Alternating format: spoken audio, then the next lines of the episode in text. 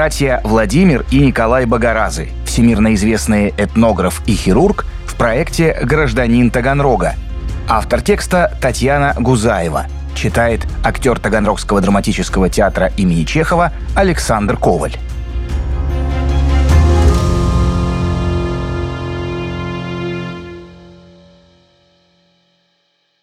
Думал ли Мендель Багарас, учитель при синагоге и неудачливый торговец, что два его сына станут профессорами?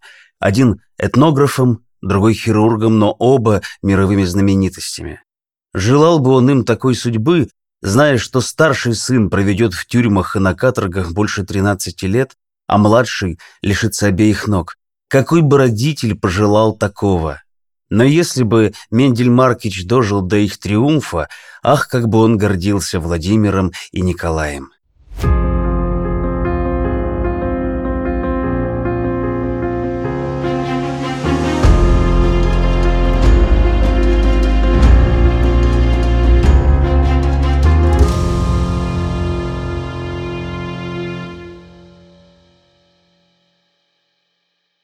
Глава первая.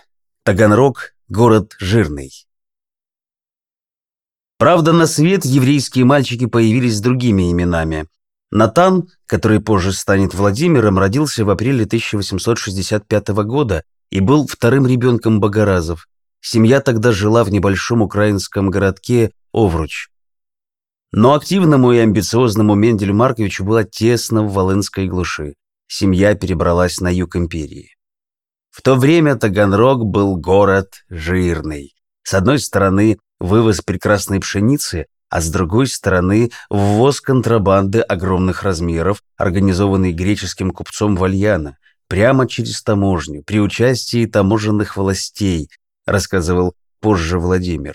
Мальчик не по годам смышлен. Его решают отдать в гимназию. Но есть проблема. В первый класс принимают с 10 лет, а парню едва исполнилось 7. Мендель Маркич таки нашел выход, съездил в Мариуполь и раздобыл там метрическое свидетельство, по которому выходило, что Натан родился на три года раньше. Это была та самая знаменитая Таганрогская классическая мужская гимназия, в которой занимался Чехов, и чье имя заведение сегодня носит.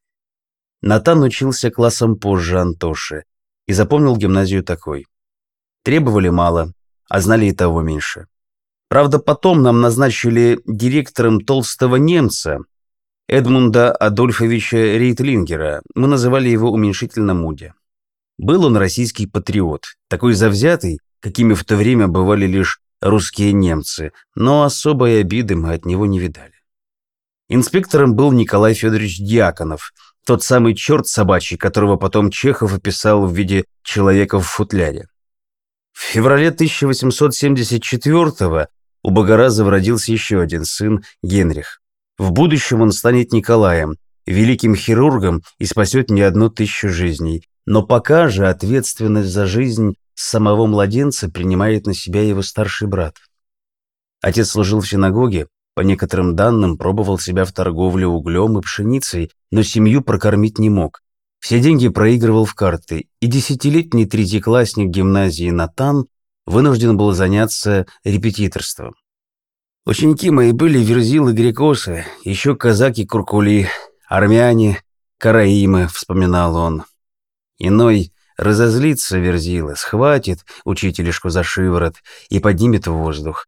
Я, впрочем, свирепо отбивался, легался и кусался.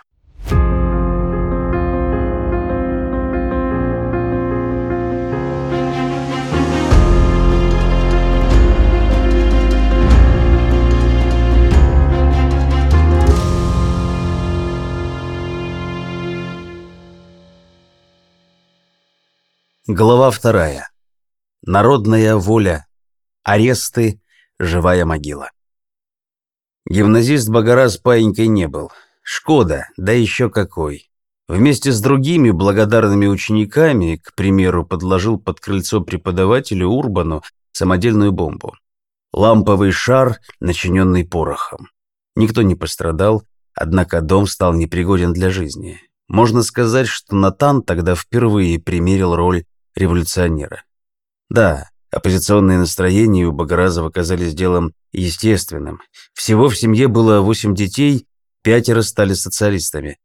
Первой на тропу войны с самодержавием вышла старшая дочка Перл.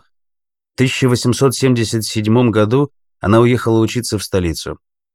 Вернувшись через год, привезла изданный в Женеве и запрещенный в России сборник стихов «Из-за решетки» и заразила народовольческими идеями Натана. Повлияли на него и некоторые преподаватели гимназии. Были молодые учителя из не весьма благонадежных, высланные студенты, рассказывал Богораз. У нас в то время уже был гимназический кружок. Он читал литературу легальную и нелегальную. Гимназические власти хоть и косились на нас, но ничего не могли сделать. В 1880 году Натан окончил гимназию и вместе с сестрой отправился в Петербург. Ему только 15. Он поступает в университет на физмат, через год переводится на юридический. Деньги на жизнь в столице приходится добывать самому. Родители помогать не могли. На выручку пришел товарищ по народовольческому движению писатель Сергей Кривенко. Он предложил Натану подрабатывать переводами европейской литературы. Особой гордостью Багараза стал перевод «Пышки Мапасана», за который ему заплатили 25 рублей. Но не только художественная литература интересует студента. В университете он вступил в кружок по изучению трудов Маркса. Умеренное крыло народной воли ему ближе, нежели террористическое. Тем не менее, Багараз знаком и с Андреем Желябовым, руководившим несколькими покушениями на Александра II. Убийство этого императора в 1881 году, казнь заговорщиков и распад организации не лишили студентов революционного пыла. Через год за участие в незаконной сходке Натана отчислили из университета и выслали домой в Таганрог. Но это его тоже не останавливает. Он активно занимается агитацией и пропагандой в среде рабочих местного металлического завода печатает в подпольных типографиях запрещенную литературу. Во время подготовки к массовой забастовке его арестовывают и заключают на 11 месяцев в Таганрогский острог. В ноябре 1885 года в московской пересыльной тюрьме умирает старшая сестра. Официальная причина – скоротечная чехотка. Перл была осуждена по известному делу 12, за участие в организации подпольной типографии в Киеве и приговорена к высылке в Тобольскую губернию. Незадолго до смерти она пережила гибель своего годовалого сына, которого заключили в тюрьму вместе с ней. Выйдя из острога, Натан Менделевич принял православие и стал Владимиром Германовичем. Отчество евреям выкрестом было принято давать по имени крестного отца. Переход в христианство объяснялся революционной целесообразностью.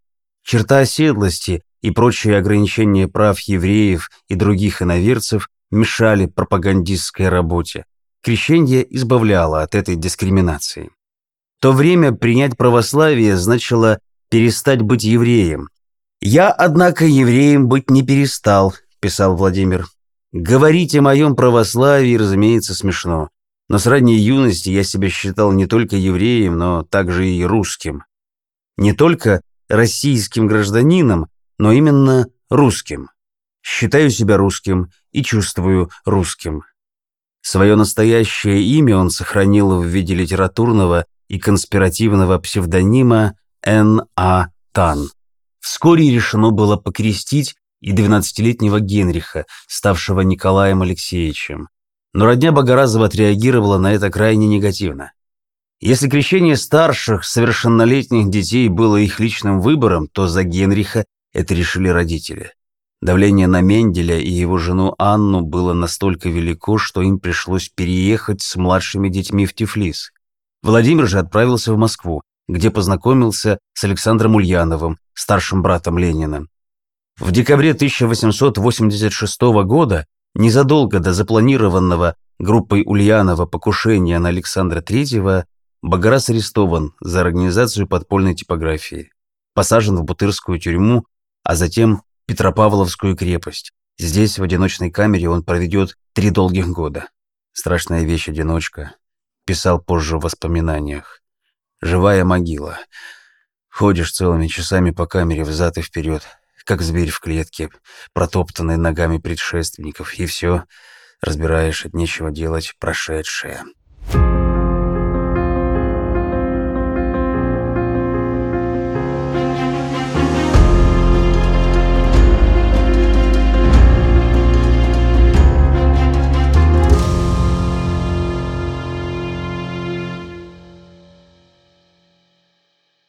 Глава третья.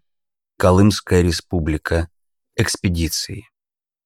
В 1889-м Владимира сослали на 10 лет в далекий Среднеколымск. Дорога в 12 тысяч верст заняла около года. Поками и Аби плыл на арестантских баржах, замурованный в трюме. От Томска до Иркутска шагал во Владимирке пешком вместе с скандальной шпаной. Красноярске, в пустой пересыльной тюрьме, оголодавшие клопы чуть не съели нас живьем. Мы устроили так называемый «клоповый бунт». Из Иркутска в Якутск покатили зимой с жандармами на тройках, почти полураздетые. С непривычки страшно мерзли, дыхание замерзало в груди. Добравшись до места и освоившись сильно и общим числом около полусотни, создали свою Колымскую республику. Конечно, никакого официального статуса она не имела, но принципы хозяйствования на ее территории были вполне социалистические. Тому способствовал сам образ жизни. Вот как описывал это Богораз. Натуральное хозяйство, каменный век. Не половишь, не поешь. Ловишь рыбу, ездишь на собаках и вместе с собаками кормишься этой рыбой. Собак у нас было за 200. Десяток неводов, Рыбу ловили на каждого в год пудов по 60. Дров выставляли, в общем, до сотни кубов. Все своими собственными белыми ручками. Кого ж заставишь? Ничего, справлялись. Боролись с природой, как северные робинзоны, и побеждали ее. Со здешним населением, вначале с потомками казаков-первопроходцев, а затем и с северными аборигенами, ссыльные подружились. Торговали собаками, которые считались лучшими на Колыме, обменивались припасами. Даже с местным исправником, главой полиции в уезде Корзиным, нашли общий язык. Вместе отмечали праздники, коротали полярную ночь за игрой в карты. Правда, такое сближение с бунтовщиками исправнику на пользу не пошло. Он у нас целую зиму старался одолеть капитал. Да-да, настоящего Маркса, том первый капитала. Но не вышло у него никакого капитала. Он запил жестоко и казенные вещи продал по наехавшим купцам.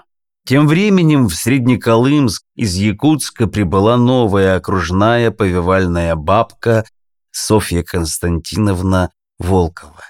Было этой бабке, по разным данным, от 22 до 28 лет. Родилась в Санкт-Петербургской губернии в крестьянской семье. На север приехала по собственной воле сразу после окончания акушерских курсов. Изящная и очень женственная, она сразу же привлекла внимание Владимира. Да и он, яркий, остроумный, эрудированный, произвел на Софью впечатление. Через два года они обвенчались в Среднеколымской Покровской церкви. Богораз к этому времени звезда Севера. Человек известный и авторитетный. В ссылке он увлекся этнографией, глубоко погрузился в жизнь и быт коренных северных народов. Я странствовал с чукчами и ламутами верхом на оленях. Питался летней падалью, как полагается по чукотскому укладу, и кислой гнилою рыбой, как полагается по укладу якутскому. Владимир изучал чукотский, ламутский и эскимосский языки, перенимал умения местных шаманов. Все узнанное тщательно документировал. Порой бывало и так. Приедет шаман и просит. А ну-ка, погляди в свою колдовскую книгу, выскажи, какое заклинание против весенней слепоты. Колдовская книга была записная тетрадь. В ней было записано действительно всякое шаманство. Пишешь на морозе карандашом, руку отморозишь, писавшая жесткую бумагу, а потом ничего, отойдет. Потом на ночлеге в тепле пишешь вместо чернил оленьей кровью. Записи эти у меня целы до сих пор. Не выцвела кровь.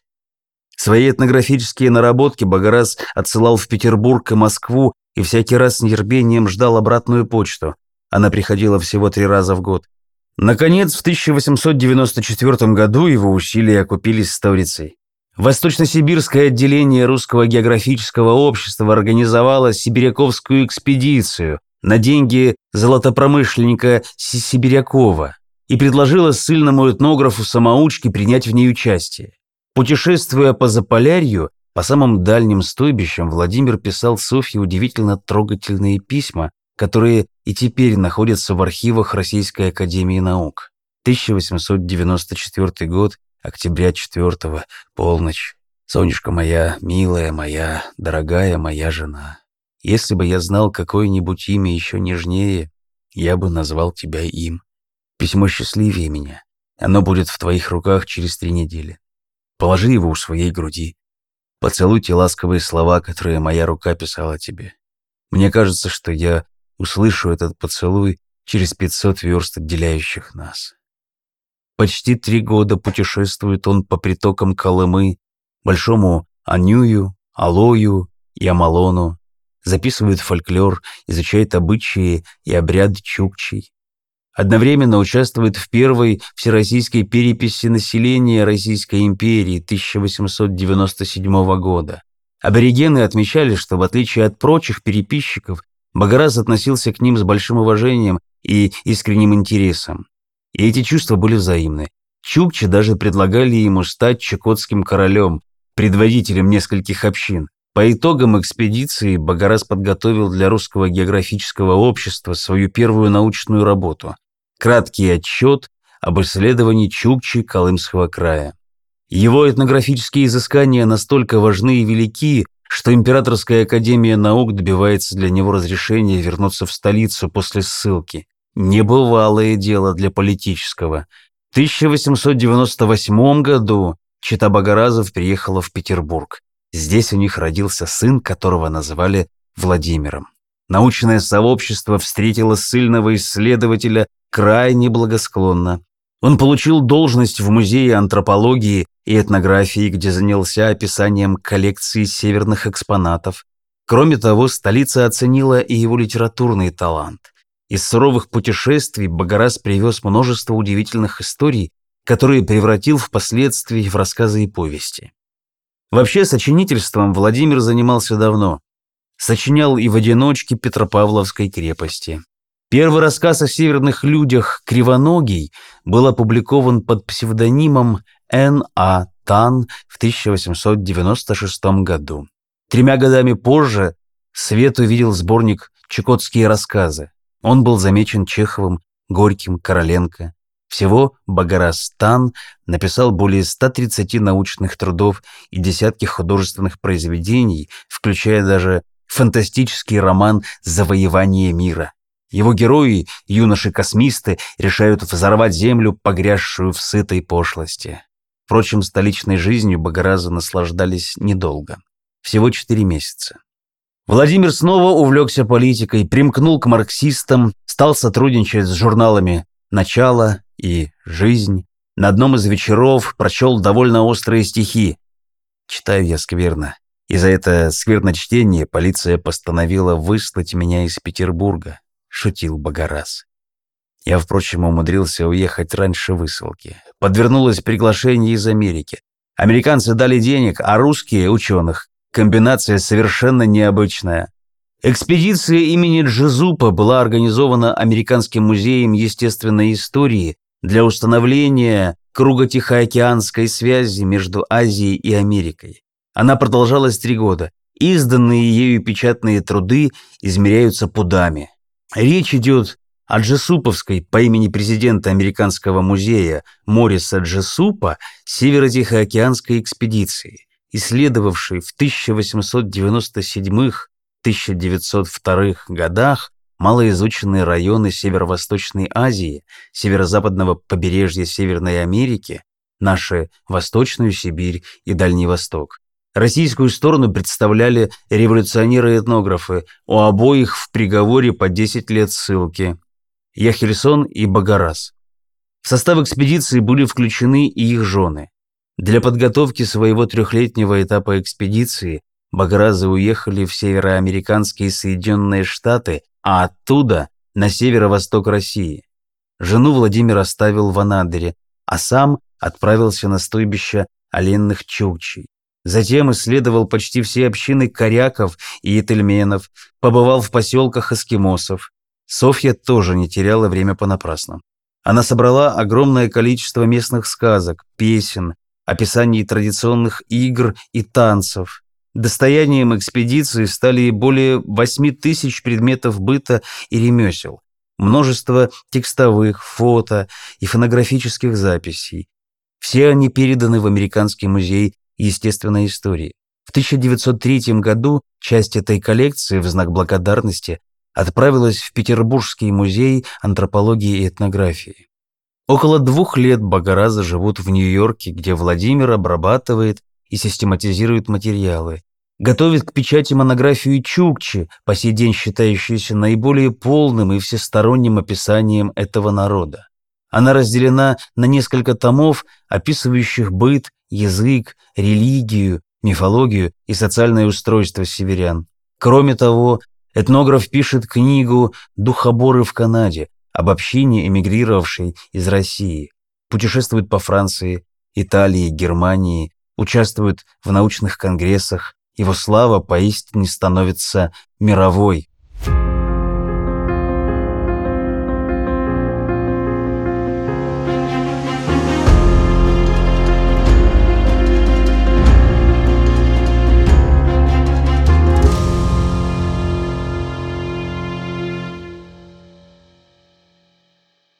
Глава четвертая. Великие потрясения. В 1904 году умирает старик Мендель. Тем временем в России, ввязавшейся в бездарную войну с Японией, зреет первая революция. Было бы странно, если бы Владимир не принял в ней участие. В 1905 году мне было 40 лет, я был в полном рассвете своей физической силы. Я нырнул в революцию как в воду. Забросив очередную часть монографии, он стремится в Санкт-Петербург в гущу событий. Знакомится с попом Гапоном, участвует в создании Крестьянского союза и трудовой группы в Первой Государственной Думе, пишет стихи для большевистской газеты «Казарма». Итог предсказуем. В ноябре 1905 года Владимира снова арестовали. Правда, вскоре отпустили под залог. Он разочарован итогами Первой революции. Вновь с головой уходит в творчество, заканчивает монографию Чукчи, пишет романы, переводит сочинения Герберта Уэллса, много времени проводит с семьей в дачном поселке Куакала под Петербургом. Общается там с Корнеем Чуковским и его окружением. У отца было бесчисленное количество знакомых, кого он только не знал. Жал руку королю Швеции и президенту Теодору Рузвельту. Вместе выступал на революционных митингах 1905 году с Шаляпиным, заходил в пенаты к Репину. Он знал и встречался с политическими деятелями, как левыми, так и правыми, вспоминал его сын Владимир Владимирович. В поселке Лесном под Петербургом они купили небольшой деревянный дом с садом. Софья страдала от туберкулеза, ей нужен был свежий воздух. Но в 1914 году 49-летний Багарас, испытывая неимоверный патриотический подъем, отправляется добровольцем на фронт. Он начальник санитарного отряда, участвует в боевых действиях на Карпатах, в Польше и Венгрии.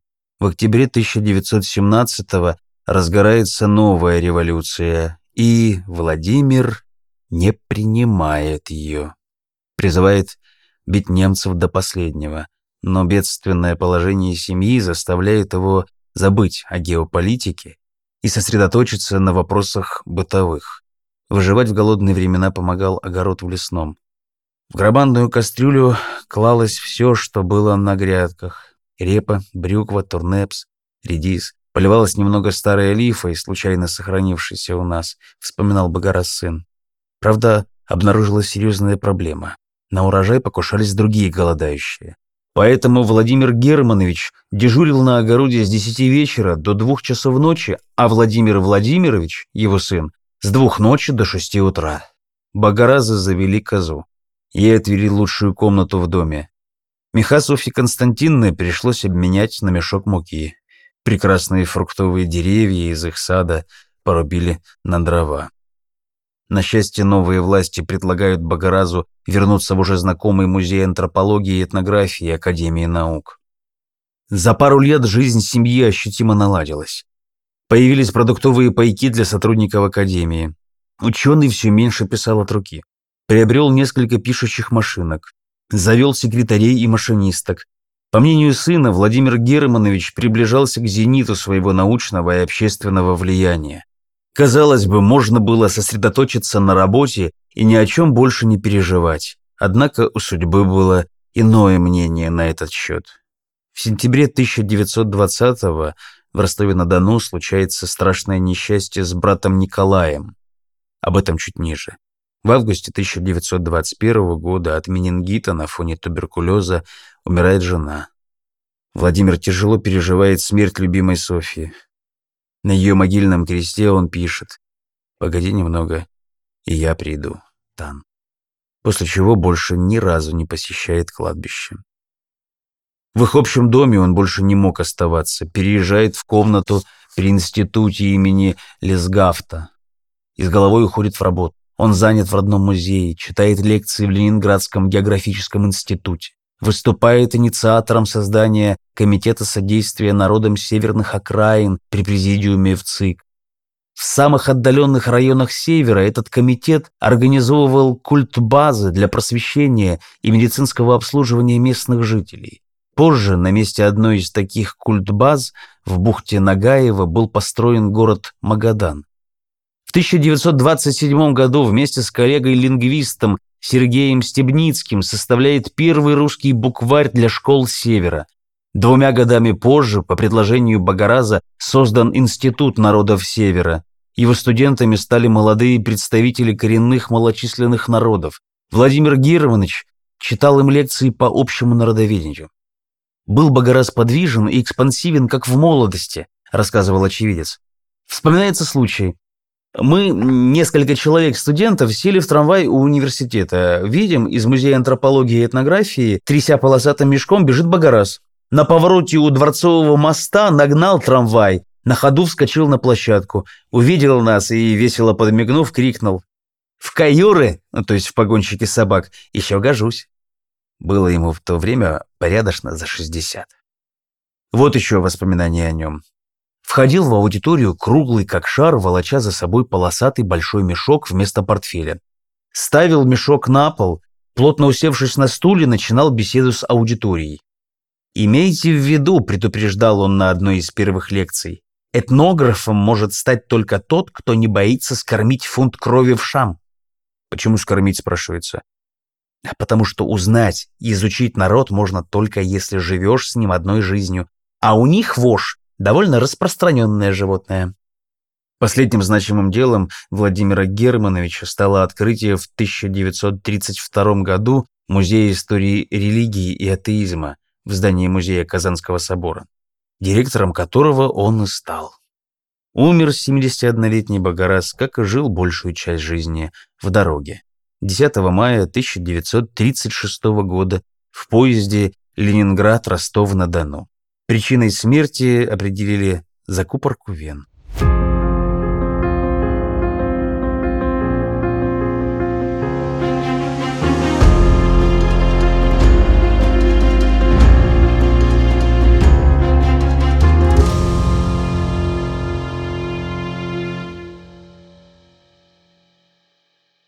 Глава пятая. Обезноженный хирург. Не можем мы не рассказать, пусть и коротко, о его брате Николае, который тоже есть во всех списках знаменитых таганрожцев. Николай младше Владимира на 9 лет, с золотой медалью окончил Петербургскую военно-медицинскую академию, впрочем, уже в пору студенчества арестовывался за революционную деятельность. Жизнь под надзором полиции помотала молодого врача. Закавказье, Сибирь. Наконец, в Томске он находит свое место под солнцем. Рядом красавица-жена, дворянка Ольга. В свободное от операции время Николай пишет докторскую диссертацию и в 1910 году становится приват-доцентом Томского университета. Основной своей специализацией он выбирает урологию. Багарас проходит стажировку в лучших европейских клиниках, перенимая опыт французских, немецких, итальянских светил. В 1912 году описывает революционную по тем временам технику хирургического вмешательства при гангрене. начинает проводить первые пластические операции. Вскоре его избирают заведующим клинической госпитальной хирургией Варшавского университета. Там Николай разрабатывает уникальную технику пересадки вен, которая в мировой медицине получила название «Операция Багараза Крестовского». Во время Первой мировой войны Варшавский университет эвакуируют в Ростов-на-Дону. Здесь же медик работает и в гражданскую.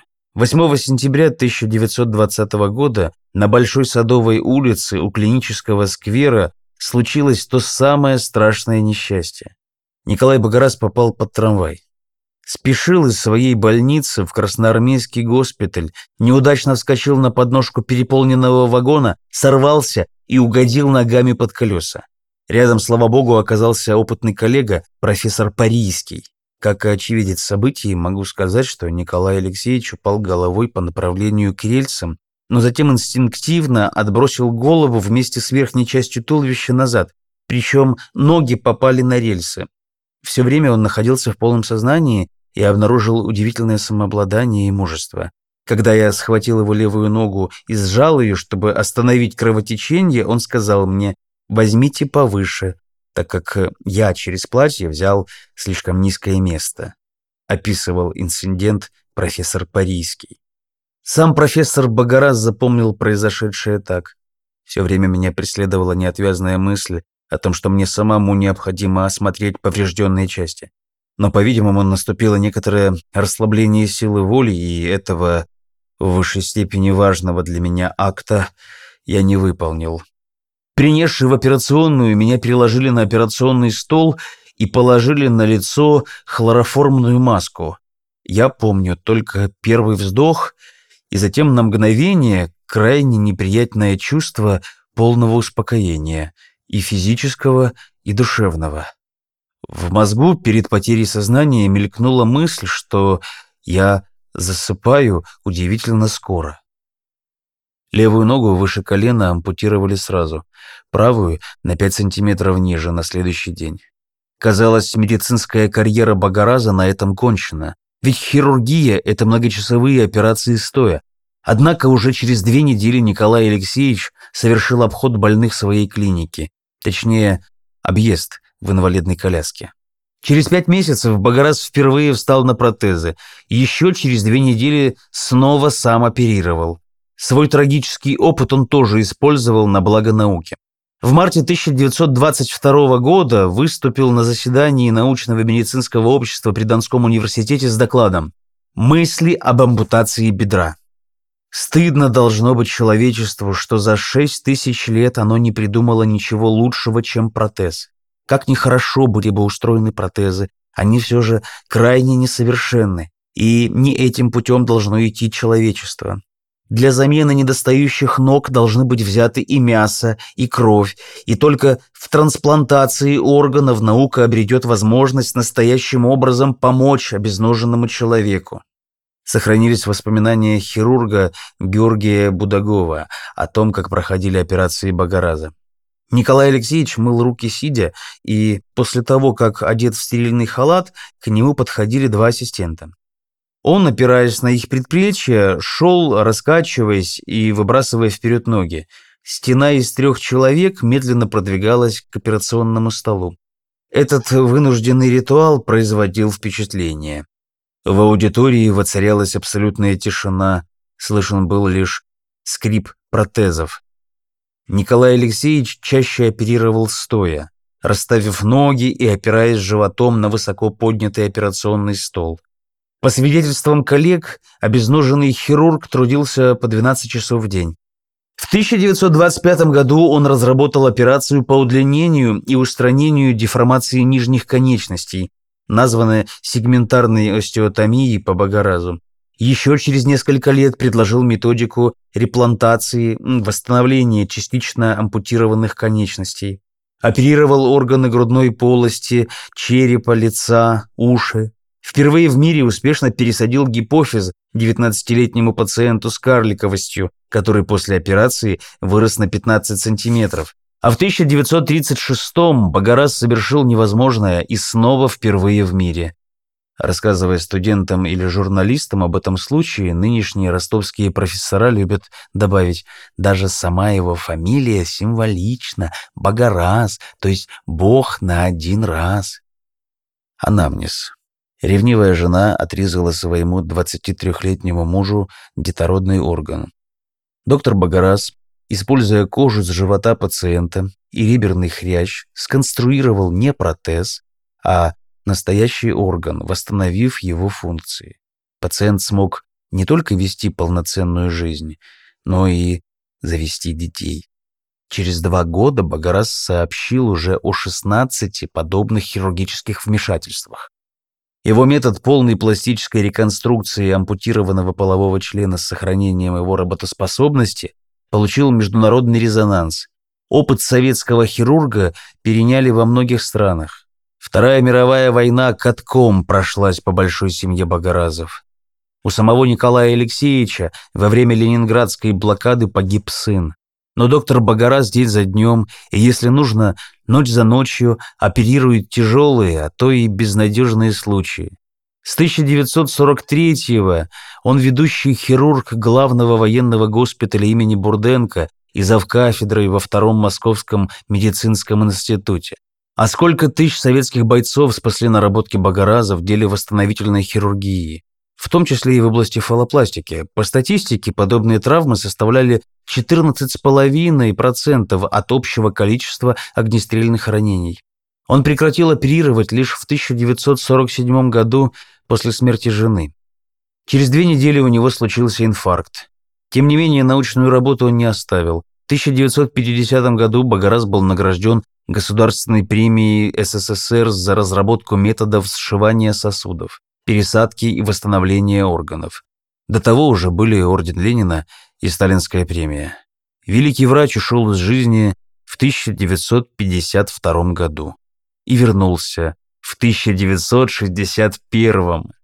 На экраны страны вышел фильм «И снова утро» и режиссера Геннадия Казанского, уже прославившегося своим стариком Хатабычем, о враче-хирурге, который, спасая девочку из-под колес поезда, лишился обеих ног, но смог вернуться к работе. Одним из сценаристов стал доктор медицинских наук профессор Беленький, которого поразила история жизни и сила Богораза.